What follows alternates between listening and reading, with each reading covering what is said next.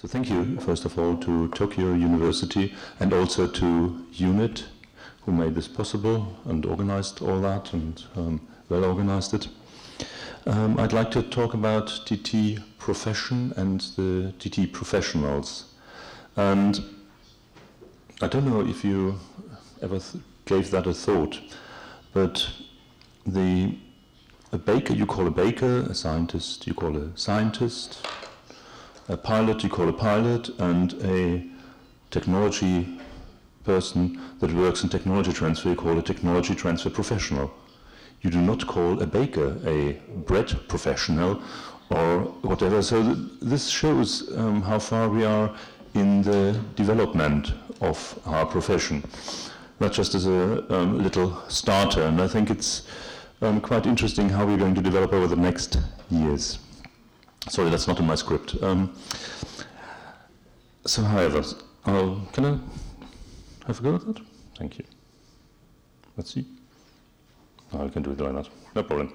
Um, I've tried to put this in two parts, this um, talk. One is introducing something about the um, profession in Germany and then about the professionals and the, about the professional development.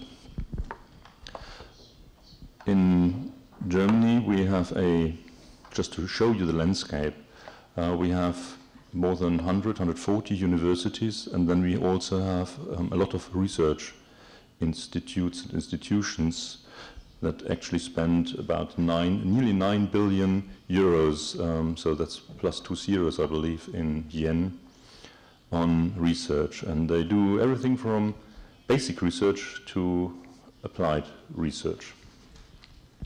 All this, of course, needs um, a good technology transfer structure, and historically, we did like most countries worldwide, apart probably from the US and perhaps the UK, um, before 2000, we did not really have a proper technology transfer structure. So there were some research institutions that actually had a quite good technology transfer. Some of those you see on this slide. That's um, Fraunhofer, Max Planck, so the, research, the large research institutions, EMBL, the European um, organization, and the German Cancer Research Center. But most universities actually had small integral uh, knowledge and technology transfer offices, very often only one to two people that were very often failed scientists and not technology transfer professionals. This is a bit polarizing, but I think by the uh, end of the day, you will find quite a bit of truth in that. Now, the government discovered that and thought we have to do something about it. So they spent, since the middle 90s, about 150 million euros nearly now um, on structuring and providing an infrastructure and structuring technology transfer. So what they did and that they set up, however good or bad that was, uh, regional technology transfer offices. So what you find is um, that the federal state, the kind of um, 16 states, everyone has actually only one technology transfer office, one large technology transfer office that is responsible for all the university. That doesn't always work perfectly, but the idea behind that is that you have um, a quite large capacity, centralized competence, instead of building that competence for every small research institute or um, research institution on its own. It also brings lots of disadvantages with it, but this is not what I'm here to discuss now. Um, so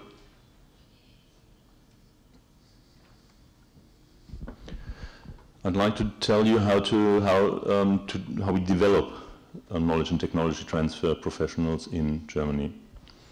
For that, I think some people said that you have to have major skills. I think the, it was mentioned, I believe, law, science, and research, and um, whatever was the fourth one. I can't remember, but I think there were three or four. But I've kind of looked at that in more detail, and what I have found is that you, in terms of law, you need contract lawyers, IP lawyers, equity lawyers, experts, and you need to have knowledge on science and research. You need business development competence, spin-off coaching competence, we have, for example, two analysts in our company. You need funding experts. You need advocacy. You need to play basketball. Actually, not really, but I mean, you do, you do need to have quite a few skills that you summarize in one person or in, in a few persons. Also, this is perhaps something that's worth another thought that the technology profession is not like it used to be 10, 20 years ago. You basically had a licensing professional.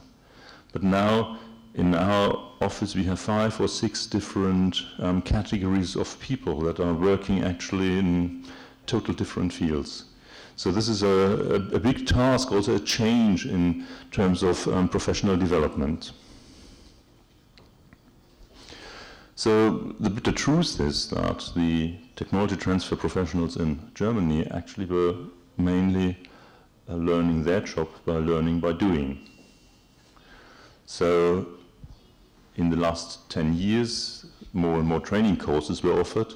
Interesting enough, in Germany we sourced the training courses not within, but from without. So we went to uh, ASTP Proton, as, for example, one provider, or to Praxis Unico to get our education, because we have no um, internal or no the Technology Alliance Association of German Technology Transfer Professionals actually does not provide as yet courses.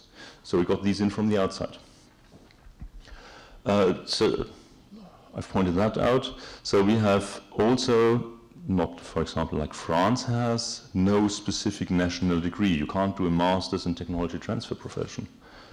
We also don't have a standard for KTT professionals in terms of a German standard for our professionals. This is provided by, by others, which, which we've heard, by ATTP, RTTP, and we have no national funding for KTT professional training at present. So this is why it is very difficult to, to get from this learning by doing stage to really good professional standard.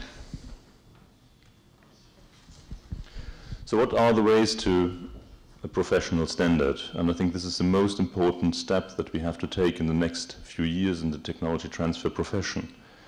To be recognized and to be aware of a certain minimum standard and to define uh, what that standard is going to be. I think most advanced in that is at the moment the Alliance of Technology Transfer Professionals with their recognized technology transfer professional um, kind of certification. So that really recognizes and promotes KTT professionals, but it also approves training to acquire the uh, skills um, for knowledge and technology transfer professionals, and it sets a global standard for our profession.